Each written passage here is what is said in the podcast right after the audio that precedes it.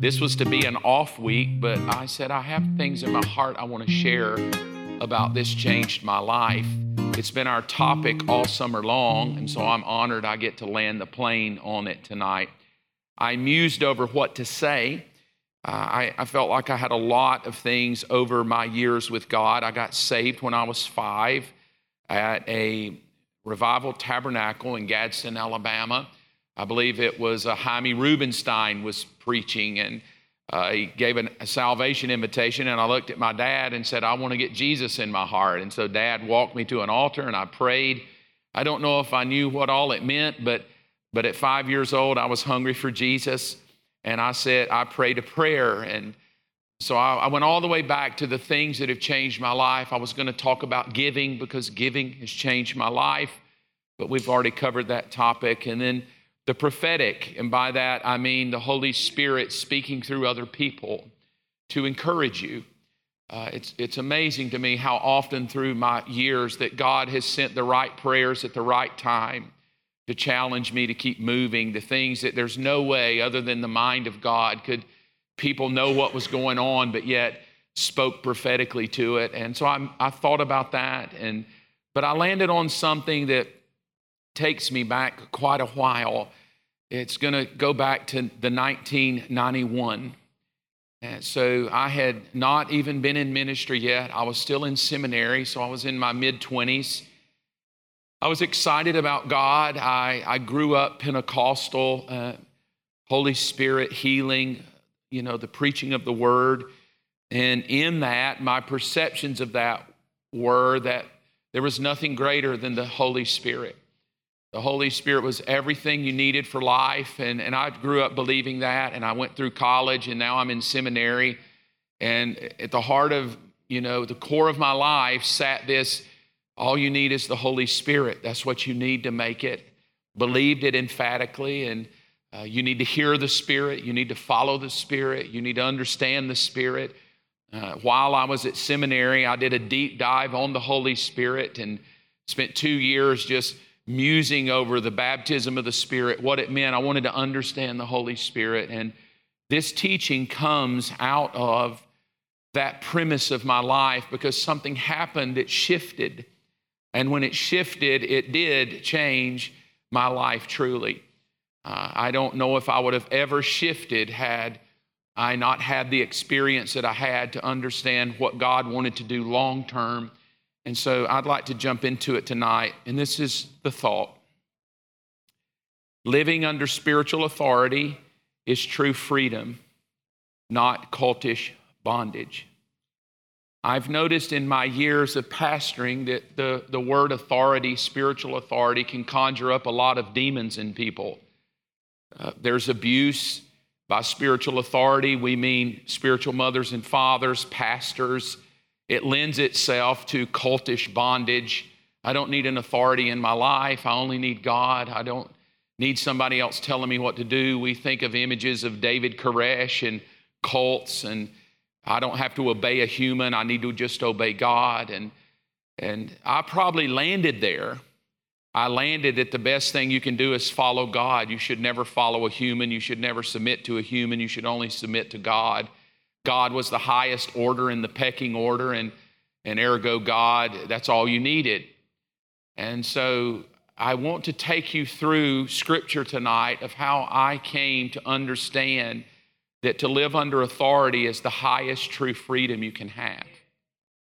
It changes life forever to be under spiritual authority. I'll explain it in depth, so hopefully it will not leave you wondering what I mean by it, but Uh, to those that have been under it, you better believe it, it has filled a lot of counseling centers uh, up, and it's ran a lot of people off from church because pastors abuse their authority and people get hurt and manipulated and controlled, and uh, and it just doesn't go well. I've, I've been in churches where if you left the church, you were blackballed, talked about.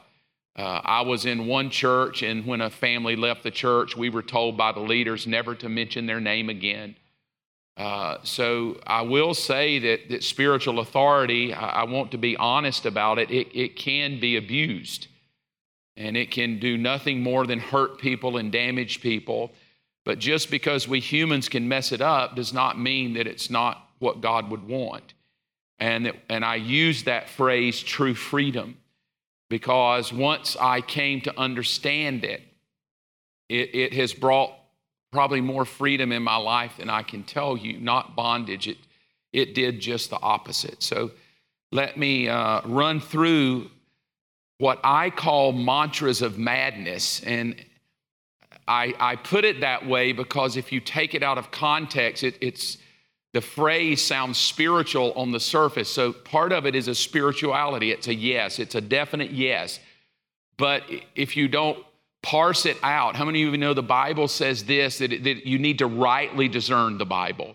You, you can pull out a scripture and make it mean anything, but over the parse of other sixty-six books of the Bible, you, you find a good balance. So I called these mantras of madness, and these are, I wrote this under it, these are things that are true, yet can get you in trouble.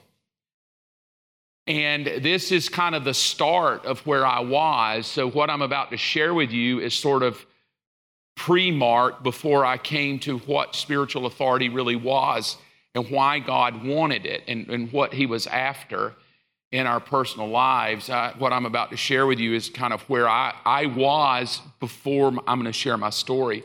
Here's the first one. All you need is the Holy Ghost.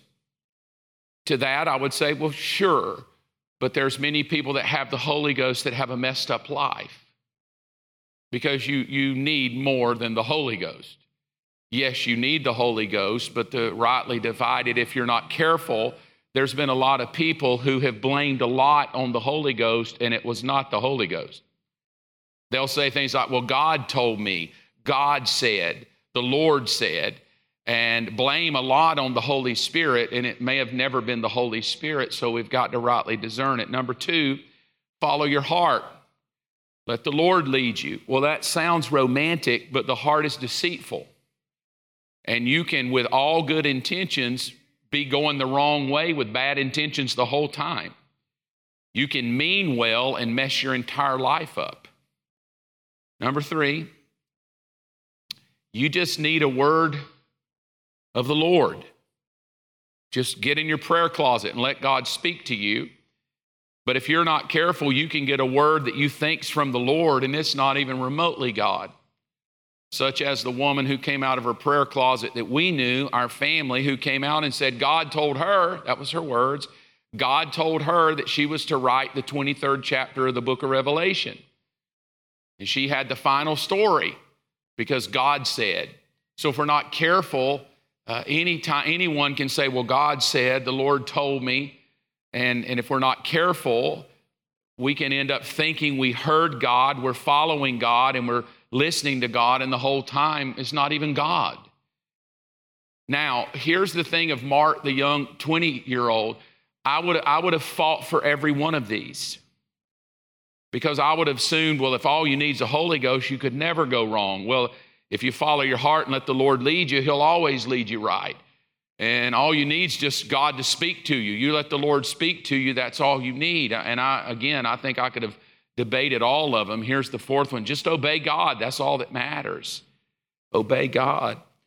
But there's a lot of people that think they obey God, again, but it's not even God. I go back to a gentleman in our church years ago. I was in my teens when this happened, but he, he was keeping some cats for another family in our church while they were out of town. And while they were out of town, Uh, he said that God told him to drown the cats and try to resurrect them from the dead. And he drowned the lady's cats. All because I'm just obeying God. God told me. So you see what I mean by, like, they, they're true on the surface, but, but if there's nothing balancing it out, how do I know it's the Holy Ghost and not just your emotions? How do, how do I know it's really God leading you and not just your lust? You're just hearing voices that aren't even God. And I do believe you need a word of the Lord, but how do I know you're not being manipulated? That, that you're hearing things that aren't the Lord. So as I grew and I, I became older and tried to live more wise, I realized that, yes, they're true, but that's just why I wrote them. If you're not careful, you can get in trouble. So let me tell you my story, and perhaps it'll make a little more sense. I was really, really hungry for Jesus in my twenties. All I wanted to do was serve God, serve His church, and I didn't care where. I didn't care if that was children, youth, missions, music. I just wanted to be in God's house serving God. I, I didn't care what money they paid me. It could have been part-time, no time, full-time. I just loved God's house, and I loved His people. When I left Statesboro to go to seminary in nineteen eighty-nine. It was September of eighty-nine. God put me in a church called Cornerstone Christian Family Fellowship. It was supernatural how I got there. I went to church on a Sunday morning. I met with the pastor.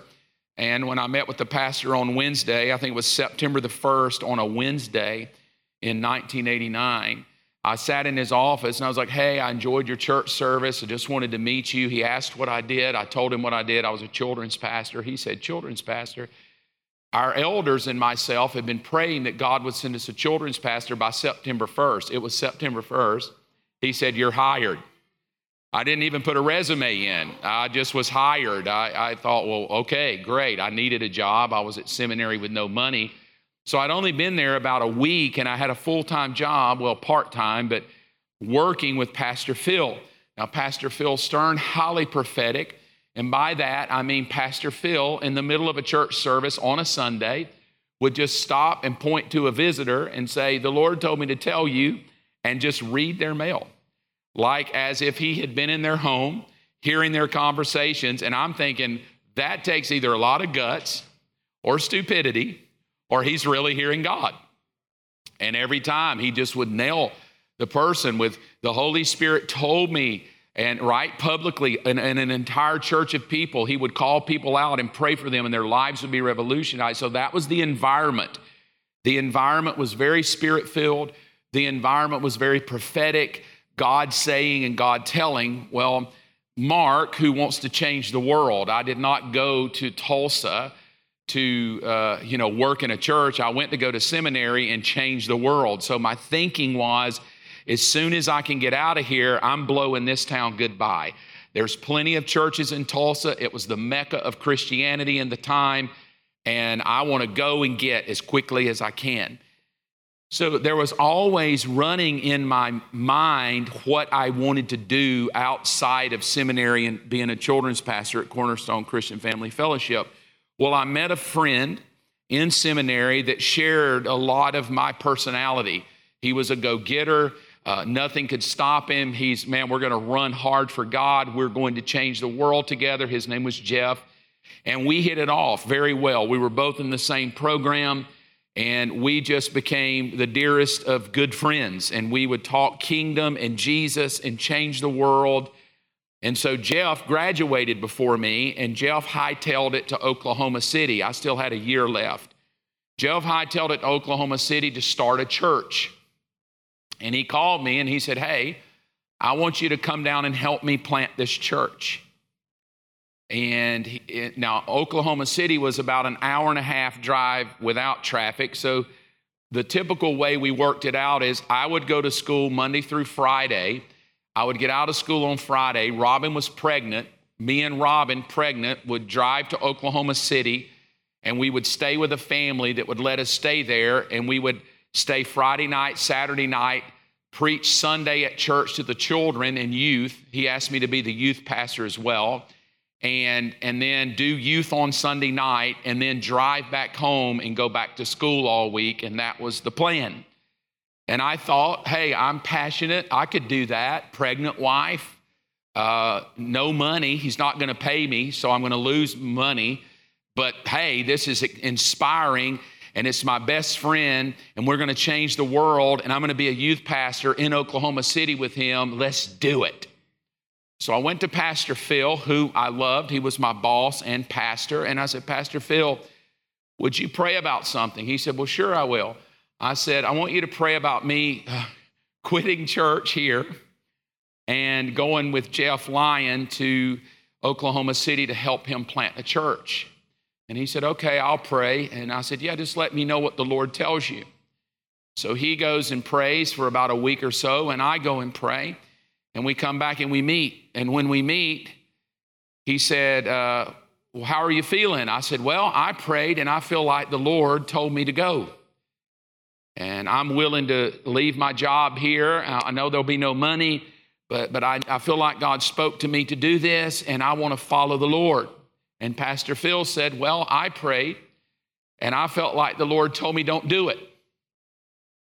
And I immediately felt like, little dummy, he doesn't have faith. He doesn't see it like I see it. He doesn't understand what I want to do. He's ruining my dream. I can't believe he would not support me. I didn't tell him that because that would be rude. I just listened, and I said, well, thank you so much. I went home and told Robin, what did Pastor Phil say? I said, well, he doesn't think we should go. I said, but I think he missed it, and I'm going. And she goes, okay, I'm following you. And so I kissed Pastor Phil goodbye and all the teens goodbye, and they clapped over me and Robin, and I departed from staff, and I left the staff, and and I started driving to Tulsa, uh, Oklahoma City. Friday night, pregnant wife. They put us in a home where they had a waterbed. You've never been in hell. You've never been to hell until you're in a waterbed with a pregnant woman, because she doesn't just sit up and get out. We had to, we had to work it where we could bounce her out. I would start doing this, and the bed would start doing, and I'd do this, and then she'd sit up. And how many of you know when you're pregnant, you got to pee a lot? So there wasn't much sleeping. There was her all night moaning, oh God, I'm sweating. My back hurts. I can't get out. So every time she would have to pee, I would either have to try to rock her out or get up and walk around and try to hoist her out. And me, look at me. It wasn't like I could get out easy either. It's just difficult to get out of a bed. And we just did that. We did it for about five, eight, I think about eight weeks. It was the worst eight weeks of our life. If Robin was here, I think she's downstairs, she would tell you that the pinnacle of our worst period of time in marriage is Oklahoma City. If I brought her up here and said, honey, what's the worst our life has ever been? She's going to say Oklahoma City. And I said all that to say, how could it be the worst when I felt like God told me to do it? So Robin's crying. She hates it. I hated it. It wasn't nearly as romantic as it sounded talking to Jeff. And so I called Pastor Phil. And I said, Pastor Phil, I need to meet with you. Would you mind meeting with me? And in, in his kindest of ways, he said, no, not at all. He said, why don't we meet at McDonald's on the turnpike? And I said, okay, I'll meet you there. And so I drove to McDonald's. I could, I could tell you right where I was at. I, I, I felt a little embarrassed that I had told him I heard God, and I felt a little defeated. I felt like a failure. And so it was going to be a very humbling lunch. And so I sat down with Pastor Phil, and, and I said to him, I said, Pastor Phil, I feel like I miss God, and I don't know what to do. And he said, Mark, I, I tried to tell you not to go, but you told me the Lord told you to go. And I said, yes, sir, you're right. I said, uh, I really felt like the Holy Spirit trumped you, because I said the Holy Spirit's telling me to go, and you're telling me no. And so I felt like my Holy Spirit could trump you. And so I used the Holy Spirit to trump your fatherly wisdom. And he said, son, this is exactly what he told me. He owed me nothing. He said to me, he said, don't worry about it. Why don't you? Still touches me because it, it changed my life. Why don't you come back home? I said, but you already have a youth pastor or children's pastor. You've already hired somebody to do what I was doing. He said, don't worry about it. I'm just going to create a space for you because I want you back. And I came home and told Robin, I said, I don't know why that man is taking me back after I screwed him over and told him I didn't care what he thought, and I did my own thing. And in that moment, my whole life changed, because I realized that God puts voices of authority in our life to help us find freedom, not put us in bondage. but it was me trumping my voice of the Holy Spirit over his authority. And so for about two years, I wrestled this out. Like, what's the greater voice, the voice of the Spirit or the voice of spiritual authority? Well, it can't be spiritual authority. That would make a human God. It would have to be the Holy Spirit. There could be nothing greater than the Holy Spirit, but I had the Holy Spirit and I heard the Holy Spirit, and it was the worst disaster of my life because you put a voice in my life, but when that voice in my life didn't line up with what I was feeling in my gut, I took my gut and trumped the voice in my life. And I was wrestling with that, like, that can't be godly. Like, that, that makes a human being God, and no human being can be God. God, God sits at the pinnacle. And, and therefore, it's very easy in our kind of setting to always trump people with God. Like, if you tell me no, I just say, well, I'm sorry, God said. And that immediately just shuts you up and puts God at God. And so I wrestled this out, like literally wrestled it out. It, it, how can it be biblical to have a man that, that can have more authority than God? And then I started understanding all of what I'm going to share with you tonight. So it's not been something I worked out Monday and decided to teach it tonight. I have worked this out since nineteen ninety-one of understanding why God puts voices of authority in our life. And I do know, like I said at the beginning, it can be very cultish. Men can start telling you what they say God is going to do, and it becomes very cultish. There was a move years ago where you couldn't do anything without the leaders telling you what to do. You couldn't even go to the grocery store without the leaders approving you to go to the grocery store. So I do know that, that it can be abused. But it still did not negate, does God have voices of authority in our life to help us find freedom so that we don't wind up sidetracking our life and ruining our life? How does God work this out to use a human to help navigate this life of the Spirit? And I landed on what I shared with you, that this question is what I wrestled with. Have you ever considered that being under spiritual authority might be the catalyst to your completed healing? It makes me wonder how many people never get to where God wants them because they don't understand authority in their life. They're vagabonds, they're wanderers. They do whatever God tells them to do, and no one can ever speak into their life, because the moment you try to speak in their life, they just say, well, God said. And then the moment you say God said, there's really no answer a pastor or any other authority could have. Because the moment you say God said, oh, I ain't touching that one. I mean, I don't mind telling you what I feel as a leader, but I'm not about to touch you telling me God said. So now there has to become this balance between God said, but I highly respect what you say, because I realize what I think God is saying could be wrong. So now it becomes this, this unity between the people in my life that are helping me navigate spirit-filled living to my health. Now in this, I, I will tell you, I have had wonderful experiences. I have had zero bad, well, not zero, very few bad experiences from men or women who had a, a role of authority. And I'm not talking about in the world like teachers, because here's what we do know. Let's don't get too religious, because every realm of the world has authority in it. The schoolroom has a teacher and a principal, and the principal has a board, and the board, the education board is subject to the, the you know, the state education system, and then that, that is subject to the governor, and then the governor is subject to the president, this president is subject to the people. Well, it should be. Everything has authority to it. You, you go to Longhorn and eat, and the waitress has more authority than you because she's going to bill you. So when we come to church, if we're not careful, we act like it's so free that who's really in charge here? Well, typical, it would be a pastor or an elder or a whatever term, a bishop, depending on your denomination. They, they, would, they would have roles of authority, but, but authority is to bring healing to the group, But because we're humans, it oftentimes can bring manipulation and bondage and hurts and all the stuff we do, because we men can be very egotistical and driven. But I want you to consider the question. Could you open your mind that completed healing in your life? And by completed healing, I'm not just talking about physical sickness.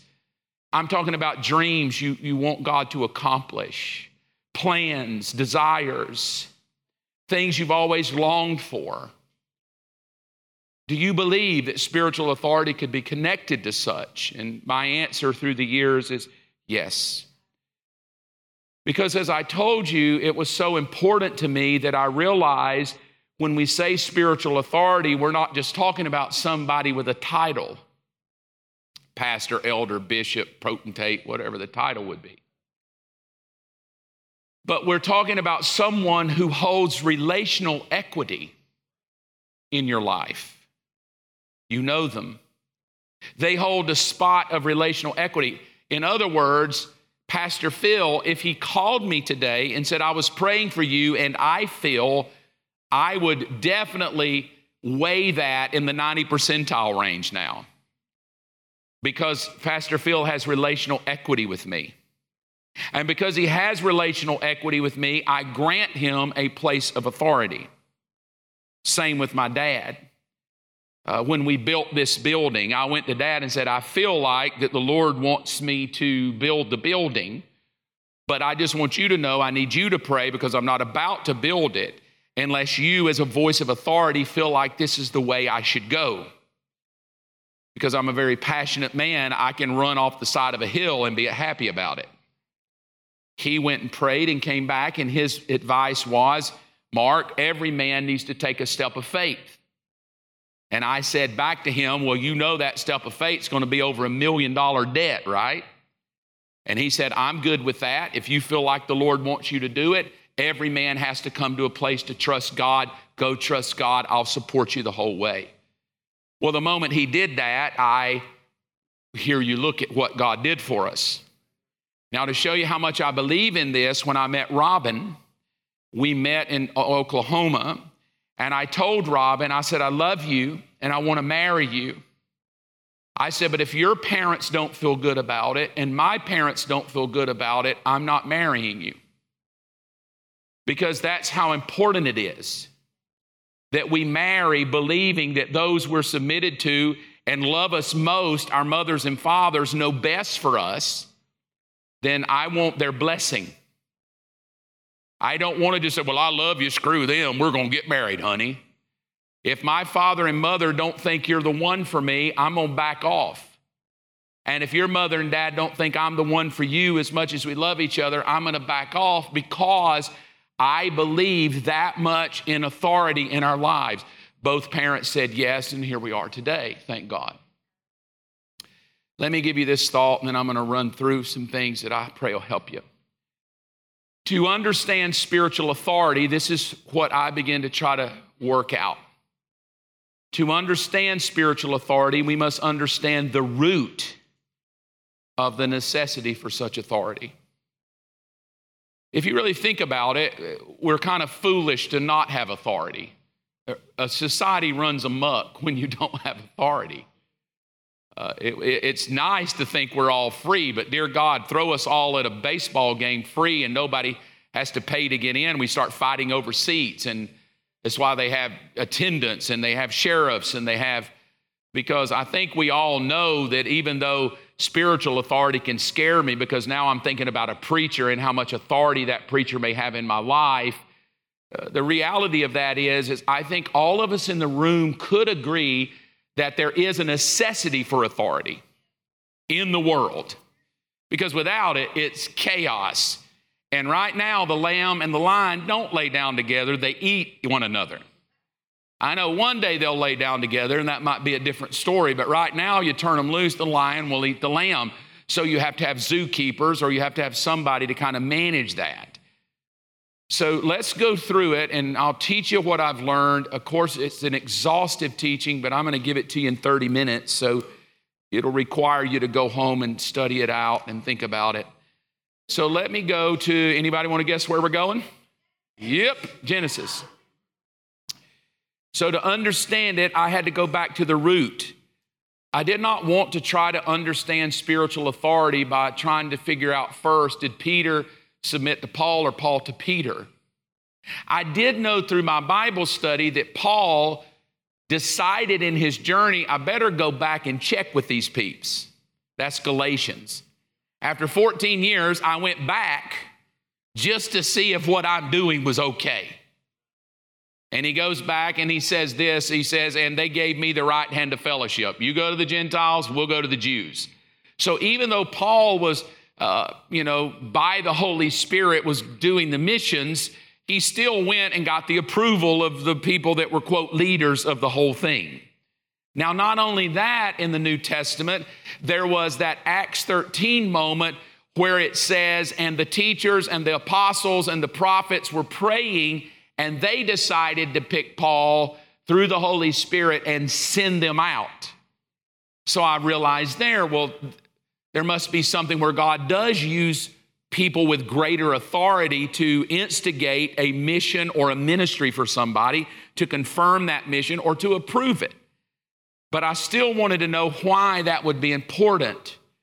I wanted to know why Jesus would send people out two by two and not one by one. Why two people? So uh, I did not go to Genesis at first, but through the years, I always go there. So I went to Genesis to understand the root of spiritual authority. This is what I've come out with. Verse twenty-eight of chapter one, God blessed them. How many of you know that's plural? All right, God blessed them and said, be fruitful and multiply. That's both male and female. Fill the earth and govern it. Now, this is especially for people that don't believe women can preach. From the very beginning of time, both male and female were to have roles of governing. They both were to govern. They both were to be fruitful. And then what he says, reign over it. So God initiated authority from the very beginning. It, it was needed. Why would you need authority? Because somebody's got to govern the thing. Somebody's got to reign over the thing. If nobody's governing and reigning, we'll have chaos. And I would say, chaos, God, you made the fish and you made the animals. They should all be good. And he's like, they are, but we still need government. We still need somebody to govern. So understand that the original root of reigning and governing was not because there was such sinful chaos. It was because it was the mind and wisdom of God. Like the fish are good. He saw the fish and said, behold, they're good. And then on day five, he creates the animals. And on day six, he says, behold, they're good. So everything he's telling the reign over is good. So the initial, the initial purpose of authority, a human to reign, was not because it wasn't good. It's because God wanted to keep it good. And it would need that. It's no different now than have a kid. They're bad. You leave them alone. They're not good. So you have to have somebody to govern the good, to keep them good, or they'll steal each other's sucker. So this is my first one, and I, the title of this is, why is spiritual authority necessary? Because spiritual authority always has to begin with mutual submission. It's it, by the time I get to the fourth one, you'll see the necessity, but I'm going to kind of just throw some thoughts to you that'll make the necessity why. Spiritual authority doesn't work without mutual submission. It did not start with the man going, I'm in charge, woman. Listen to me. It started with, both of us have been asked to govern, and we must do it together. As you helping me and me helping you. And, and then we kind of get into the, well, who was leading who? Was he leading her? He was made first, she leading him. And the reality of a perfect marriage is they're both leading each other, listening to the Holy Spirit. Because there's sometimes a wife will say, nope, that's not God, honey. We're not doing that. And sometimes a husband says, yes, we are. We're going to do that. And they both are helping each other find freedom in God. So, and they're good for each other for that. And many times Robin has helped me understand. So why the necessity? Because there needs to be mutual submission. If you're, if there's no mutual submission, it's never true spiritual authority. True spiritual authority has to have mutual submission. Otherwise, it's a dictatorship. If you force me to follow you, it's not spiritual authority. If you threaten me, if you don't do this, you're fired. And I'm not talking about like show up on time, but something that might not sit well. It spiritual authority has to be a mutual thing. It's me coming to Dad and going, look, I know the Holy Ghost is by far greater than you, Dad, but I willingly submit to your wisdom. Now, in that, he, I know him, he's my father, earthly, he wants the best for me. So if you're going to mutually submit, you better find somebody that wants the best for you. Not the best for himself, the best for me. I know that Phil Stern wanted the best for me. It didn't feel like it at the time, but I know now he did. So this is where we have to start. And so ask yourself right now, is there someone right now in your life that you could mutually submit to? You trust them. You, you trust them emphatically because you know they want the best for you, and the best they want for you is whatever God would want for you. All right? Because that's Adam and Eve. Here's the next verse, verse fifteen of Genesis two. The Lord God placed the man in the Garden of Eden, here's where it gets interesting, to tend over it and to watch over it. Verse sixteen, but the Lord God warned him, you may freely eat of the fruit of every tree in the garden, except the tree of the knowledge of good and evil. If you eat its fruit, you're sure to die. Number two, spiritual authority. In your life, there need to be watchers and warners. You got to have both of them.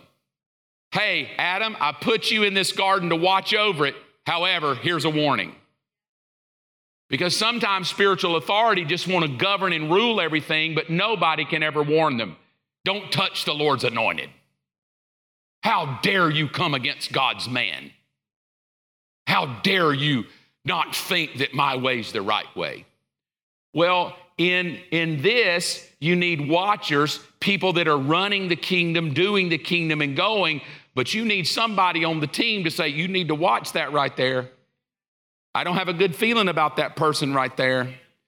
Hey, I know you're all giddy right now, but be careful. I don't want the devil to trip you up. And now if you don't know who that is, that's usually a mother. Because she doesn't care if she hurts your feelings or not. It's why in church, the worst thing we ever did was put the young people on the stage and shut all the old people up. Because sometimes the old people are the best warners. Now, if they're not careful, the warners try to manipulate the watchers and they can't get along.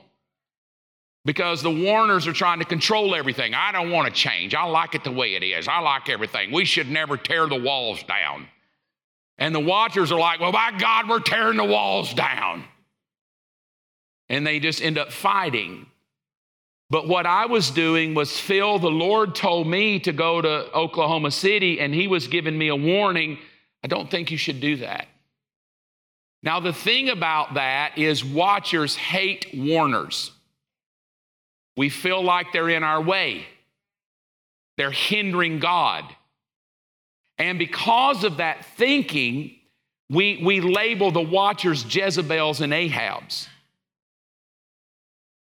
So nobody wants to warn anybody.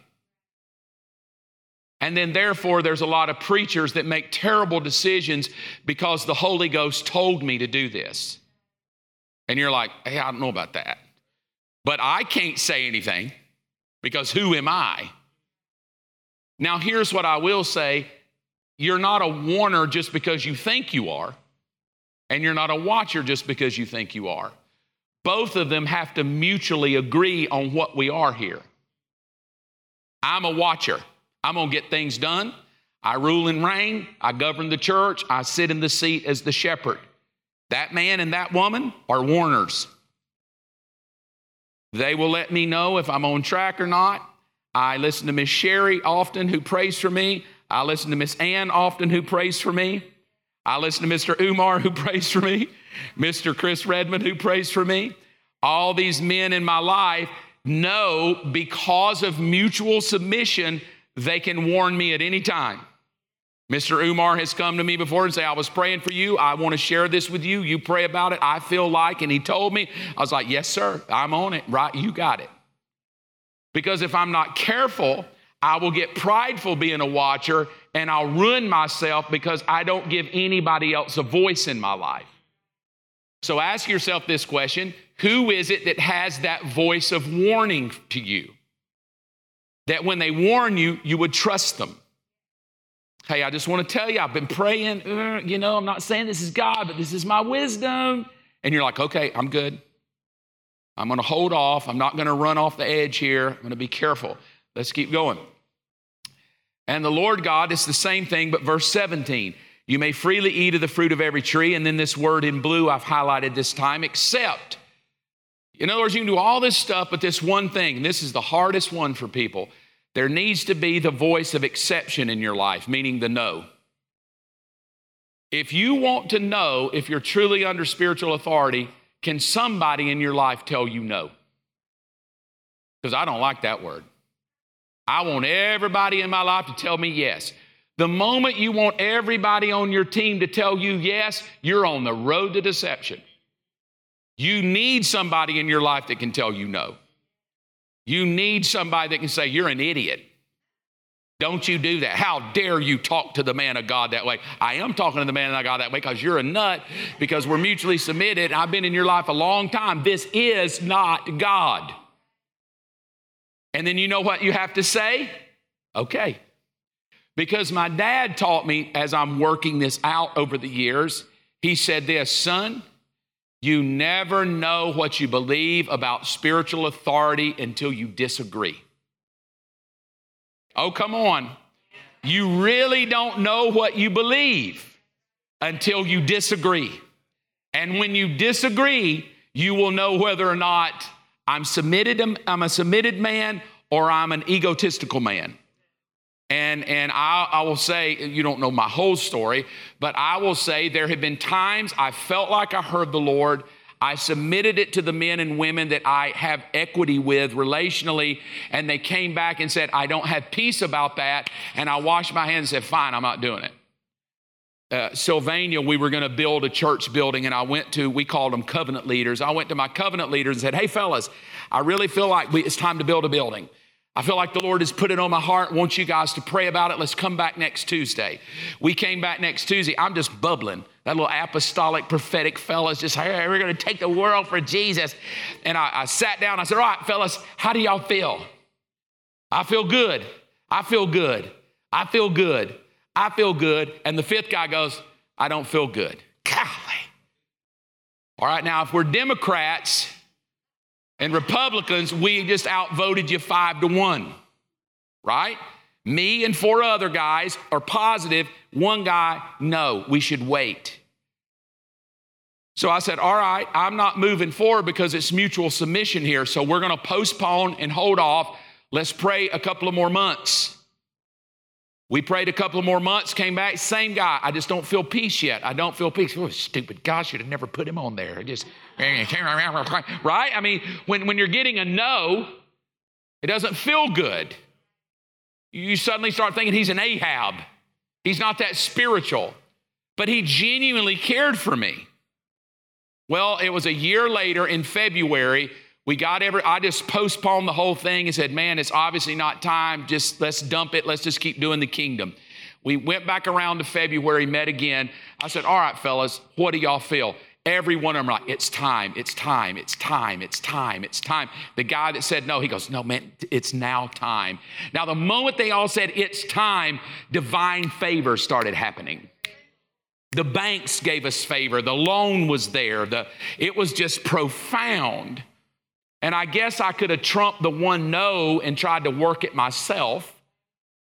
But I waited because, not because I gave that guy a voice more powerful than God, but that I gave him a voice that allowed him the freedom to submit to him in mutual submission together. I, I granted it to him. And because of that, I had to deal with it, and we waited. So ask yourself, is there anybody that can tell you no? Is there anybody that can say, you don't need to buy that right now.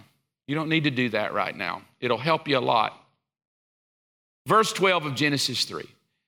Adam replied, well, I like it.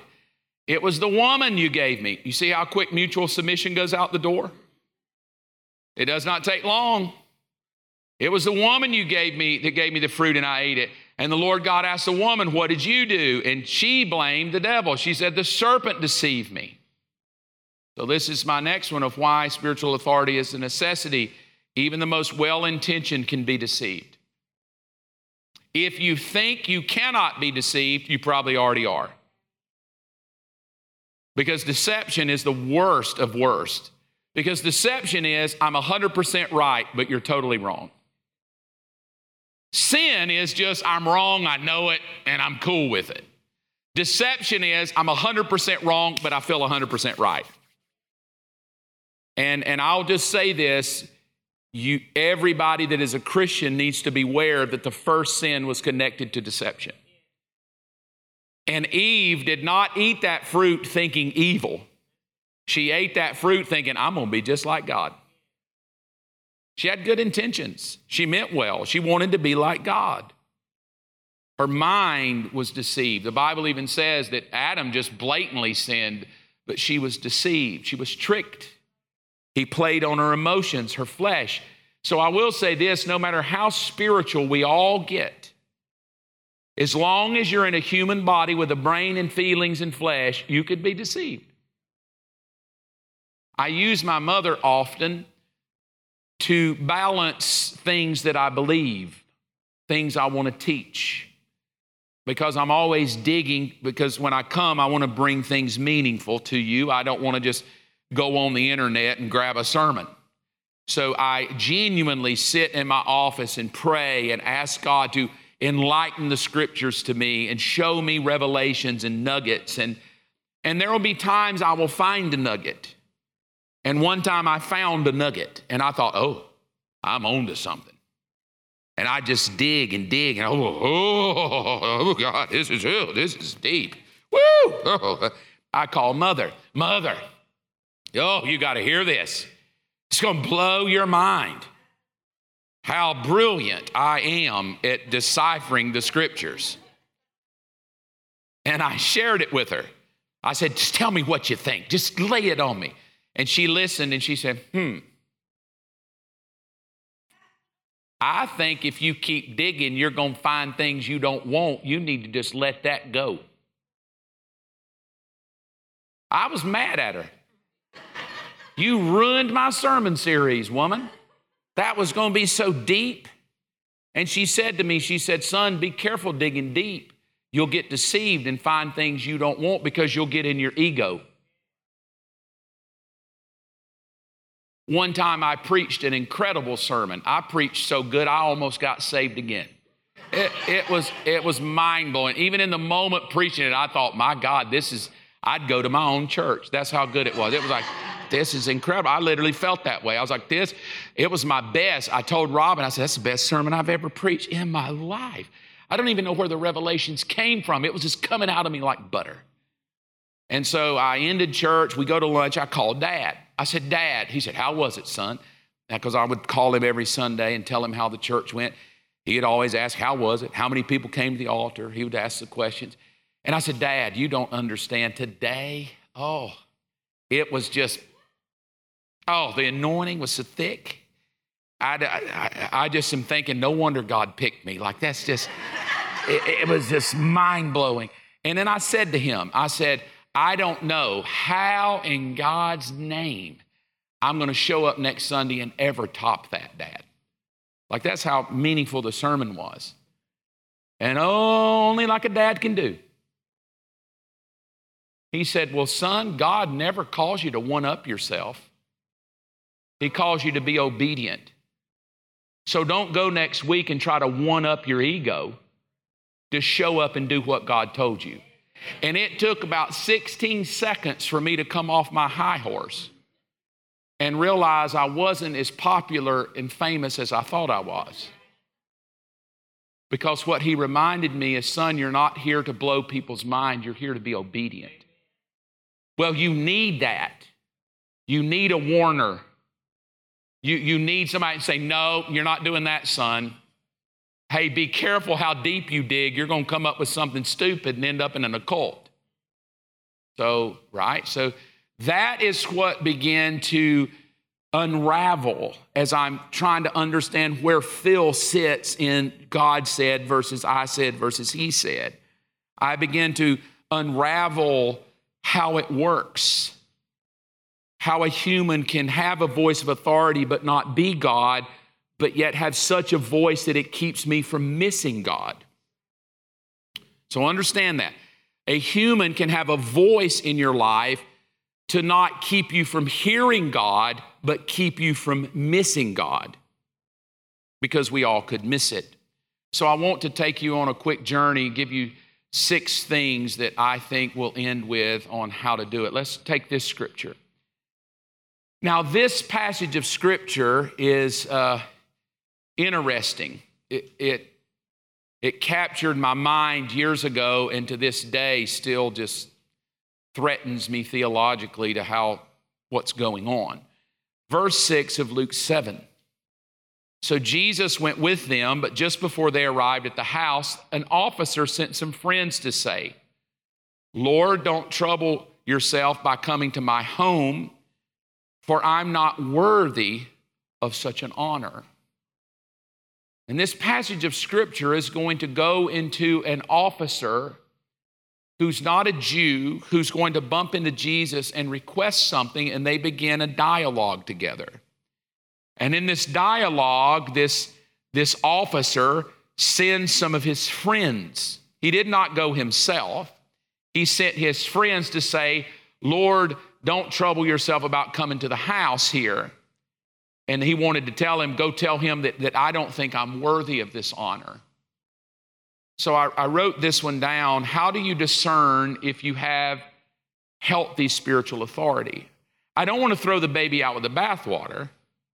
I do want to be smart to know we can blow it and abuse it, but I cannot, for the life of me, think why we should get rid of it.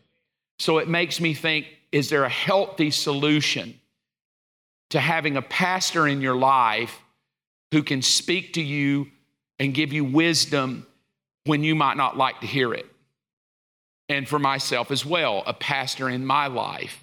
I've had some people say, "Well, who are you submitted to?" And I say, "Well, it's, it's been my whole life, so I can just give them to you because they've always been there." And so I want to give you how I work it out healthy so we don't get off base. Number one, it's all about honor, not control. Honor is a beautiful thing. I honor my earthly father, and no matter what he tells me, I'm not worried about it because he's not trying to control me. He's trying to honor me as well. So when mother gives me advice about my marriage, she's not trying to control Mark and Robin because she honors me as a husband and Robin as a wife, but I honor her as a mother. So it's, it's mutual honor that gives the voice away. Be careful who you give the voice to. It needs to be given in honor.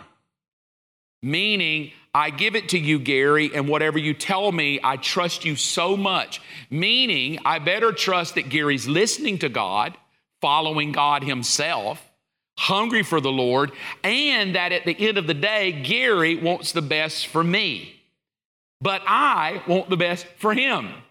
Neither one of us are fighting for our own ego. We're fighting for the kingdom, helping each other achieve that which is best for each other. But if I start becoming skeptical of Gary, well, he doesn't want the best for me. He's just always against me. That can, you can never have submission that way. You can never have spiritual authority when you don't trust them. It has to be my earthly father or whoever, or Umar or Chris Redmond or the elders in my life that I have given that over to over the long years.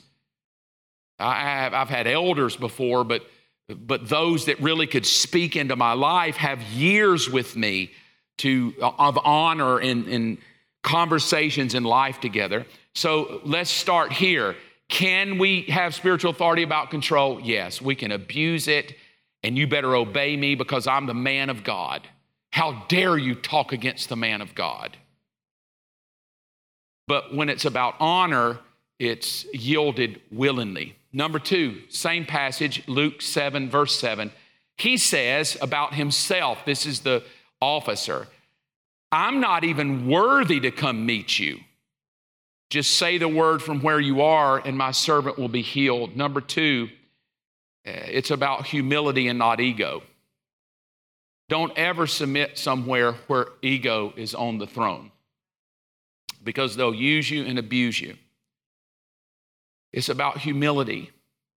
I've been around long enough to know that a lot of men of God have a lot of ego. We get the best parking spots. The preacher parks here. We get the green rooms. We get the best fruit. We get the front row seats. We get the armor bearers that carry our Bible.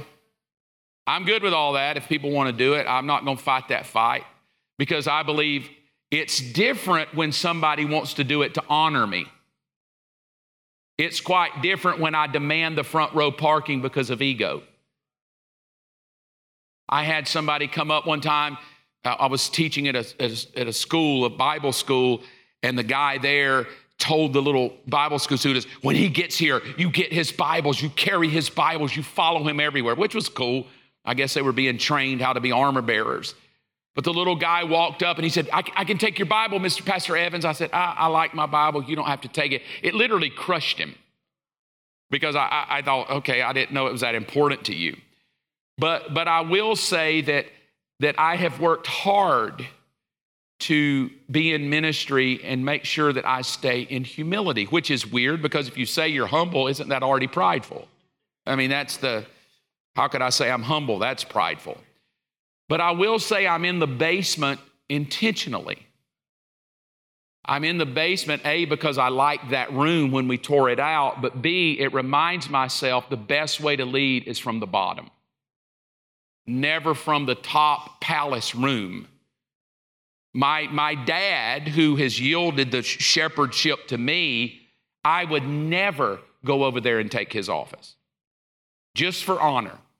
And if I told him I need that office, he would say, well, just take it. Because Phil for two years has taken it during the morning and dad comes in in the afternoon. Why? Because of honor and humility. Because dad doesn't have no ego trip. Nobody's trying to control anybody. So all of a sudden it's working beautiful. You need my office? Take my office. Oh, but that's your office. Ah, don't worry about it. I, we're all working for the same God. All right. Third, verse seven, I, again, I'm not even worthy to come. Just say the word from where you are. I love this. My servant will be healed. Number three, authority is always about healing, never about bondage. Now, when Phil told me don't go, it felt like bondage, but I realized it was really healing. He, he was going to spare me the worst six weeks, eight weeks of my life. But because he didn't agree with me, it felt like a bondage. So I had to start with, if I truly believe in spiritual authority and I've yielded that voice to somebody and I respect them and we honor each other and we're mutually working together for the kingdom, then whatever they tell me, I need to believe it's for my best. It's for my healing. So to slow down and not build that church because one man said, wait, I slowed down, and rather than being angry because I couldn't go do what I wanted, I slowed down. The team got tighter and better, and we ended up building two great buildings. But, but if you're not careful, you can get in a church to where leadership controls. It's my way or the highway. I'm the pastor. Thus saith the Lord. The Lord told me to do this. I'm doing this. Good luck. If you don't like it, here's the way to do it. And you just kind of feel like your hands are tied. Like, wow, I, okay, I guess so, because I, I don't even know what I could say here. Number, number four, I know this, this is verse eight, because I, listen to this, this is what I said was so challenging. The officer says, I know this to be true because I am under authority of my superior officers, and I have authority over my soldiers. Like he's even saying, this works in the army. The generals over the majors, over the colonels, over the sergeants. So that's kind of what he's saying. He said, I'm in the military. I know how this works.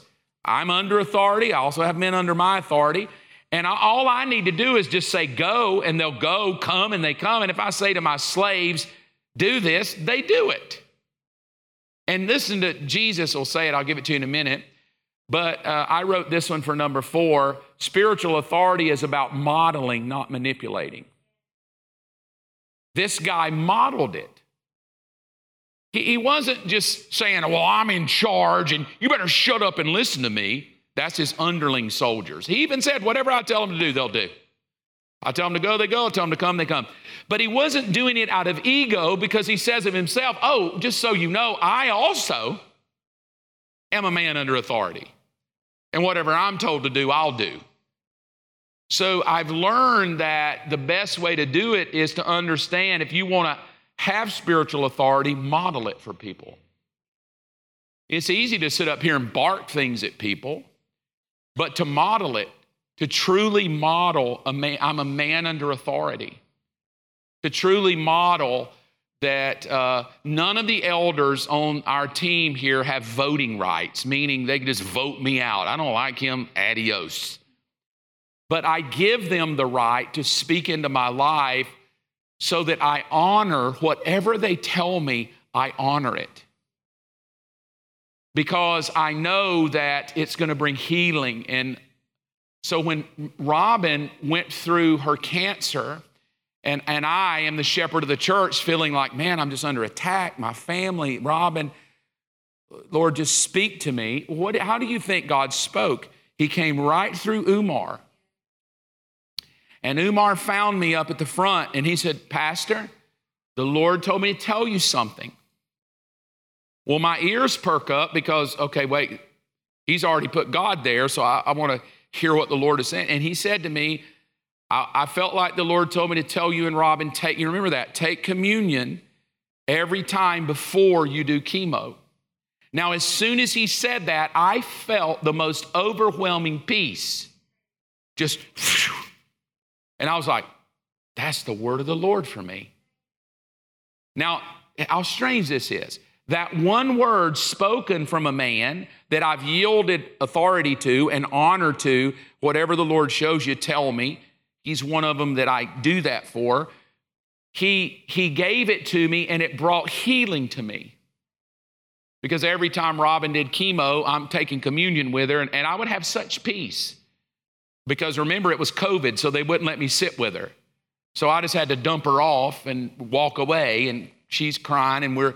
But we're like, nope, we're going to honor what Umar said here. Now, how could he have that kind of authority to speak into my life to the point that I go, that's it, I'm doing that? Because Umar didn't just walk up on Sunday and go, thus saith the Lord. What you may not know about Umar, I'm picking on him tonight, he didn't know. What you don't know about Umar is he shows up on Tuesday or Thursday or Friday or Monday. And comes into my office. How's my favorite pastor doing? Like you can't even be five feet near him that you don't feel like you're the best person in the world. You're going to live and be an old man. I just want to encourage you. Well, so he has earned honor in my life because he shows up and encourages me all the time. He's constantly telling me to go after God. He has humility. He's definitely not about ego. So as all this is working out in my life, Umar has modeled it for me. I've watched him live it. I've watched him be submitted to me as a pastor, but at the same time, I'm submitted to him as an elder, and this thing just works. All right? So be careful, because some pastors can manipulate it with a book, but not model it with their life, which is, I'm not against it. It's why I don't have a green room. It's why I don't have a special room that I go in to get away, and that's my spot. I don't have preferred parking. If it's going to be preferred parking, it's going to be for elderly women. I don't have people showing up to serve my ego. Not against it, not saying it's wrong, but I just want to model that I'm a father of this house. I'm not some guy trying to manipulate the house. I love it, and I honor you more than myself in that. Verse nine, when Jesus heard this, he was amazed. You, your ears ought to pop up when you hear that. Turning to the crowd that was following him, he said, I tell you, and this is so challenging, I tell you, I have never seen faith like this. Now that could let you study that for a year. that, that the faith he's never seen is the faith that's under authority. Greater, I've never, I have never seen this kind of faith. In all of Israel, that's profound. Because I'm going to tell you, Mary had a lot of it. But I've never seen this kind of faith, that a man would be under authority and understand how authority works. It's so powerful that the devils themselves understand authority. It's how the whole kingdom works under authority. It's why Michael would not rebuke Lucifer, because he was under Lucifer's authority originally. So he couldn't rebuke uphill. He just said, God rebuke you. So it's all about faith and not fear. If you fear the leaders or the voice of authority over you, you need to check that. If you're submitted somewhere and you say, hey, I've given this person honor, humility, and, and the right to speak into my life and to tell me no, you better make sure you're doing it out of faith and not fear. Don't, don't yield in fear. It won't be good for you. Yield in faith, knowing that you trust them and, and you, you know them over a long period of time. Verse ten, we'll finish here. And when the officer's friends returned to his house, they found the slave completely healed. Number six, it's all about serving, not slaving. Spiritual authority is not uh, egotistical maniacs demanding that everybody else serve them. If you really want to watch spiritual authority, just see if the person in charge serves you. Jesus washes the feet. And he even said, well, I want to wash your feet. Nope, nope, I'm washing yours. So we need to start with anybody you are going to submit to as that voice of authority in your life. Are, are, do they model serving? Do they serve you? Do they give themselves for you? And then this is my conclusion. I hope you learned something, at least opened a door for you to study. Spiritual authority is God's method of keeping you on track and steady in order to arrive at the end in complete and total rest. Spiritual authority is God's method of keeping you on track and steady in order to arrive at the end in complete and total rest.